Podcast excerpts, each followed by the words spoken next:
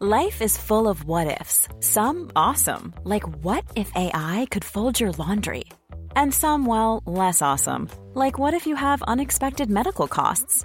United Healthcare can help get you covered with Health Protector Guard fixed indemnity insurance plans. They supplement your primary plan to help you manage out of pocket costs. No deductibles, no enrollment periods, and especially no more what ifs. Visit uh1.com to find the Health Protector Guard plan for you. This is Paige, the co-host of Giggly Squad, and I want to tell you about a company that I've been loving, Olive and June. Olive and June gives you everything that you need for a salon quality manicure in one box. And if you break it down, it really comes out to $2 a manicure, which is absolutely insane. It's also so easy to get salon worthy nails at home with Olive and June. The difference between how your nails used to look when you did them yourself and now with the Mani system is a complete game changer. The best thing about Olive and June too is it's a quick dry, dries in about one minute, lasts for five days, and full coverage in up to one to two coats. Visit oliveandjune.com slash perfect Mani 20 for 20% off your first system. That's oliveandjune.com slash perfect Mani 20 for 20% off your first system. Many of us have those stubborn pounds that seem impossible to lose, no matter how good we eat or how hard we work out. My solution is PlushCare. PlushCare is a leading telehealth provider with doctors who are there for you day and night to partner with you in your weight loss journey. They can prescribe FDA-approved weight loss medications like Wegovy and Zepbound for those who qualify. Plus, they accept most insurance plans. To get started, visit plushcare.com slash weight loss. That's plushcare.com slash weight loss.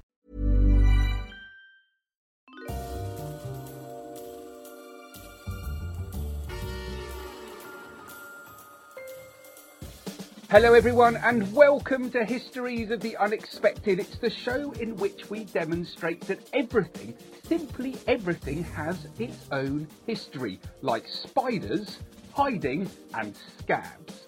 And we will be following the links in our minds as we come across them, explaining how those histories link together in unexpected ways. Who knew, for example, who knew that the history of oranges is all about Tudor spies and secret handwriting, or that the history of mischief is all about Viking warriors?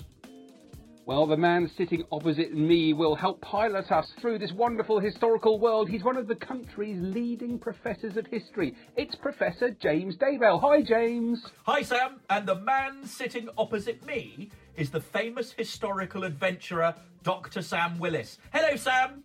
Hello, everyone. Now we're very excited. This is part of our special series for kids a series for homeschooling, and it's the first we're actually recording together. James has already done three very good episodes. Four. Now, it, four, Four, sorry. four very good episodes. Now, um, what we're going to do is we're going to take a subject that I bet you don't think has a history, and we're going to prove that it does. And today, I'm so excited about this. I've wanted to do this for ages. It's the history of slime. I don't think slime has a history, Sam. well, let's think about how slime might have a history. What well, my my daughters are obsessed with slime, and the other day I was walking through my youngest daughter's bedroom, and there was slime all over the floor, and I got it all over my socks. They're they're, they're, they're forever making slime. I I found on my daughter, my ten year old daughter's bookshelf, a book called The Slime Book, which has more than thirty amazing recipes. It claims, Wow. and it has. Listen to these. So it, it gives you the basic slime recipe, and then it's got a fluffy slime recipe, see-through slime, serious putty, starry slime, crunchy, smelly, glitter, popping, and my favourite is fake snot.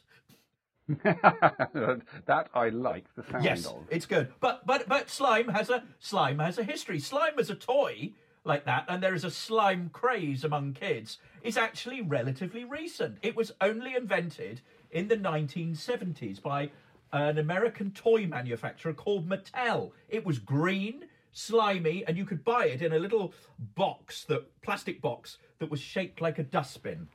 Hmm, 50 years old though, isn't it? 50 years old. Yeah, fascinating. Um, I like the idea of things being slimy, which we might describe as slime like soap or Ooh, yes. shampoo, or and my son came up with this one. I said, "What's slimy?" And he said, "Glue." That's a fantastic one, isn't it?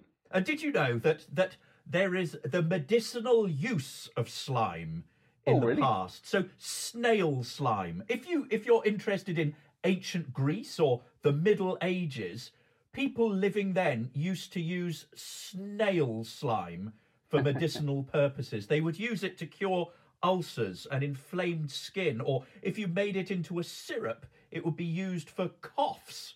Did you know that? No, I didn't know that. No, What or about, to treat um, light acne, warts, and calluses. Can you good. imagine? Can you imagine that today, going to the doctors or going to the pharmacist and asking for some snail mucus?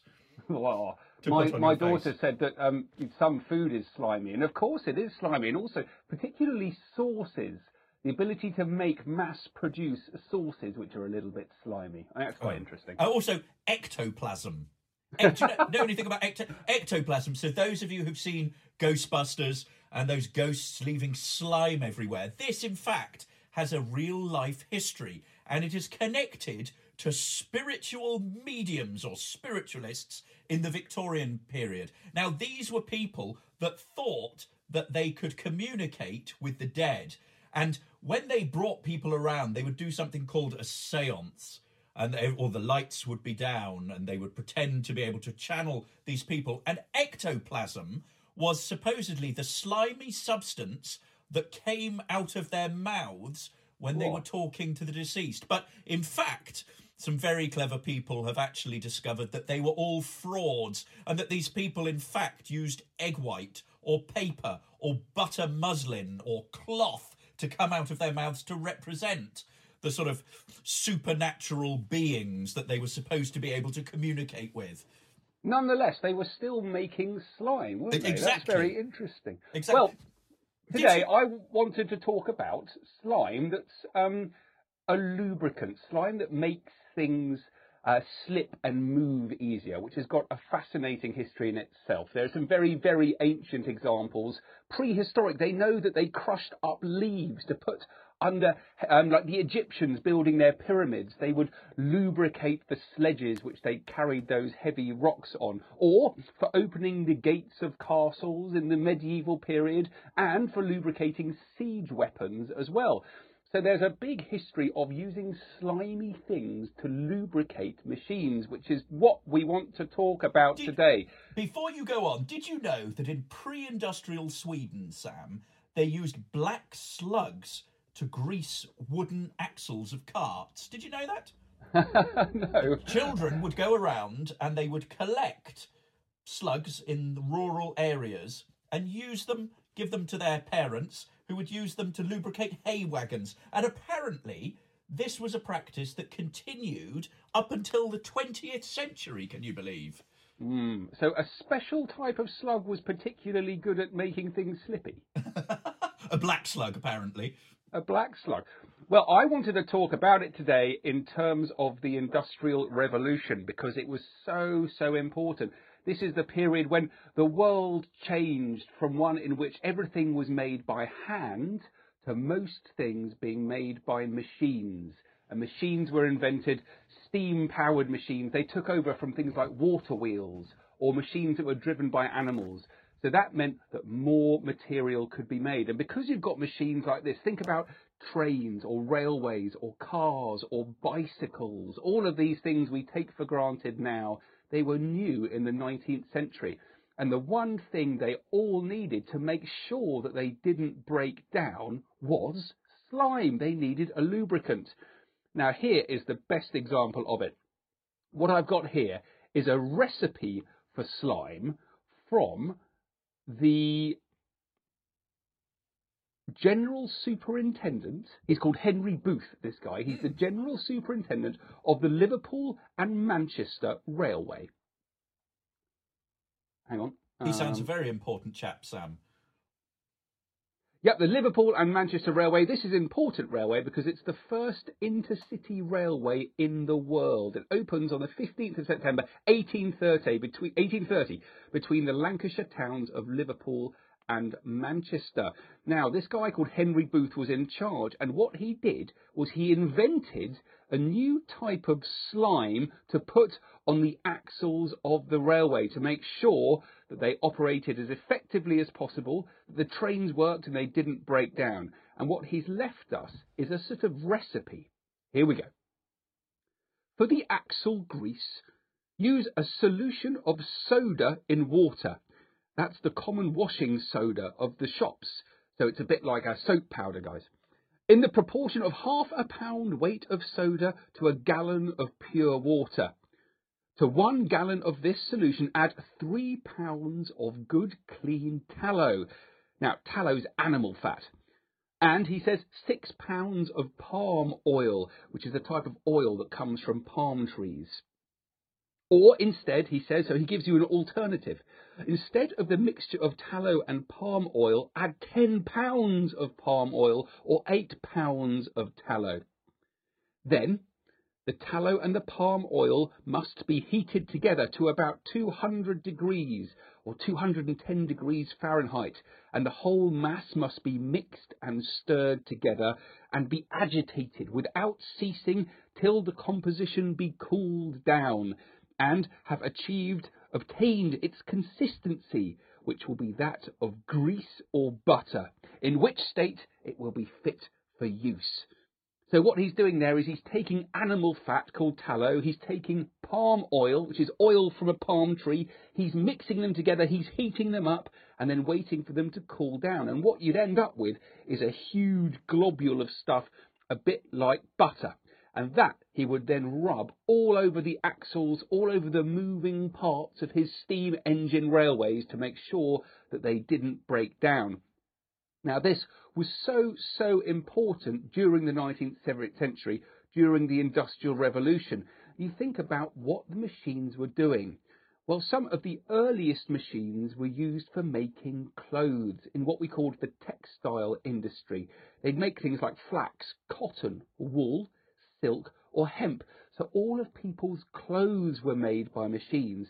Also, machines were used to farm in the fields. You've got combine harvesters and tractors and all sorts of mechanical devices to make farming easier. Now that meant that a lot of the food that you ate was also made by machines. And transportation itself, the fact that we can drive around in cars is taken for granted, or go on trains, but that was all new.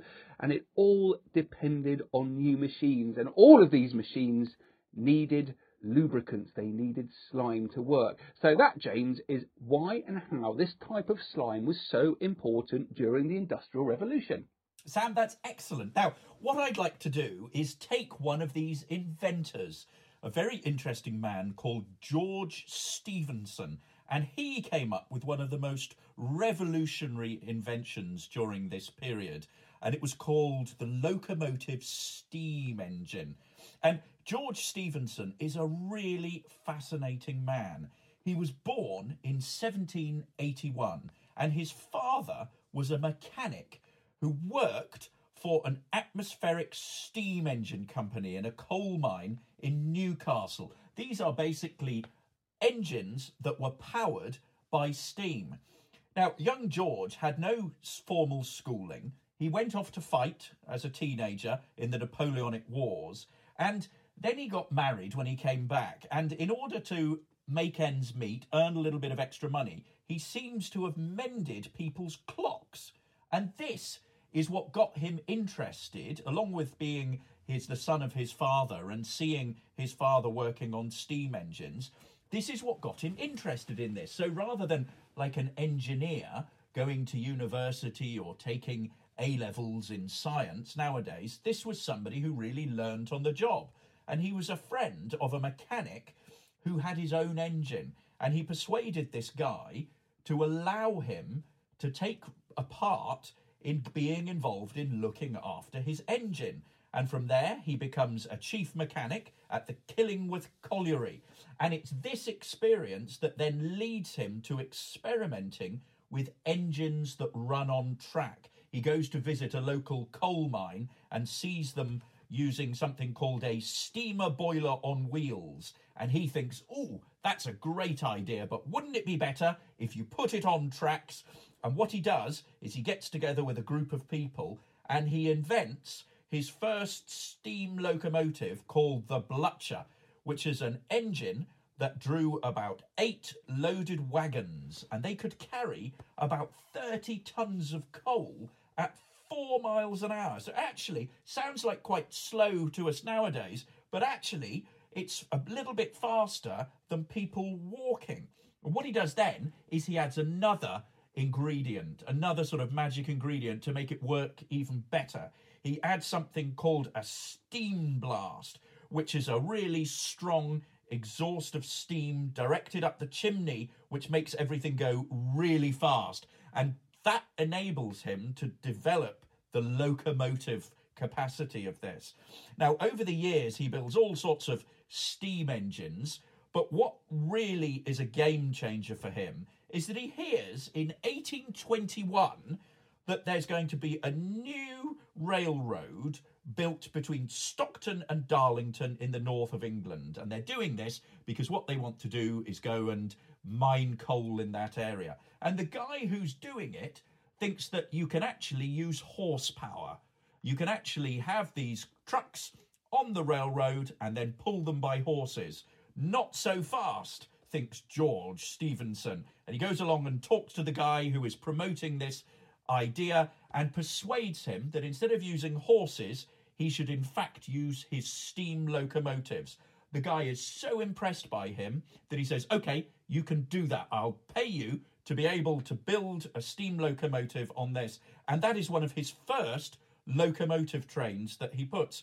And on on the 27th of September in 1825, he puts his active named uh, locomotive on this line, and it ran between Darlington and Stockton and carried 450 people at a time at the speed of 15 miles an hour. And then the next thing was he got involved in building the Liverpool to Manchester line, which in 1829 was near completion. And he persuaded them to take on his new engine, which was known as the Rocket, which he built with his son. And this was this went at a speed of 36 miles an hour, so even faster. And this Manchester to this and this Liverpool to Manchester line opened on the 15th of September 1830 and it was the rocket was able to pull eight locomotives and from this time on railroad buildings spread throughout Britain and also throughout Europe and America and George Stephenson was one of the leading figures in the development of the railways and steam locomotives. So, a very important man in the Industrial Revolution. He was, and it's very, very um, important that you don't underestimate just how much of a change this was. Here's a fact for you. In 1841, James, Crewe, it's a tiny village in Cheshire, there was about 203 people lived there. But 30 years later, there were 18,000 people there. Absolutely amazing. And now we've got one thing for you to do, guys. Why don't you try and make your own slime a bit like that recipe? See if you can get some butter, see if you can get some olive oil and maybe a bit of animal fat left over from a roast dinner and mix it all together to see if you can get the best type of slime. Take photos of it and let us know what it was like. That's brilliant, Sam. There are so many recipes for slime out there. I found this fantastic one online called Troll Bogey's Magnetic Slime Recipe. Now, the ingredients for this are six ounces of clear glue, half a tablespoon of baking soda, baking powder, one tablespoon of green mica powder. In other words, you can use food dye, so green food dye. You then need one teaspoon of contact lens solution. An optional extra is bergamot essential oils, 10 drops of that to make it smell nice. And then you need a quarter of a cup of iron powder. Now, if you go online, you can buy iron powder on Amazon or online, anywhere like that, quite cheaply. And then you need your magnets. There are all sorts of magnets out there. Um, if you have a very strong magnet, you'll be able to attach it to the slime very easily. Now, next step is how to make magnetic slime. So, in a bowl, add your glue, baking soda, your colour. You can even use paint or food colouring here, your essential oils if you want, and then your magnetic powder. Magnetic powder is the magic ingredient here. So once you've got all that in your bowl, mix it thoroughly, and then you add your contact lens solution, and then you mix it very, very quickly after that. And once the mixture balls up, put it in your hands and work the slime together in your hands, all sort of oozy and squidgy until it's pliable. And you know when the slime is done because it feels like a sort of smooth toffee mixture. And the next thing to do is to test your slime with a few magnets and see if it actually works. Now, remember, whenever you've produced your slime, keep it in an airtight container or plastic bag in order to keep it very good. So, there we are. Go out and make some magnetic slime. That sounds very industrial revolution. And one more thing if you're interested in Stephenson's rocket, so this locomotive engine that we were talking about earlier, go and have a look online at the Science and Industry Museum.org.uk. Now, museums like schools are all closed at the moment, but on this brilliant website, you can have a virtual tour of Stephenson's rocket that was built in 1829. And that's it. That's our history of slime and the Industrial Revolution. Come and make friends. Find us on Instagram, find us on Facebook, and find us on Twitter. And you can find links for all of those at historiesoftheunexpected.com. Come and see us soon. We've got more coming up. What's next, James? I think it might be spiders. I think it might be spiders, and then it might be darkness. Wonderful. Bye, guys. Bye.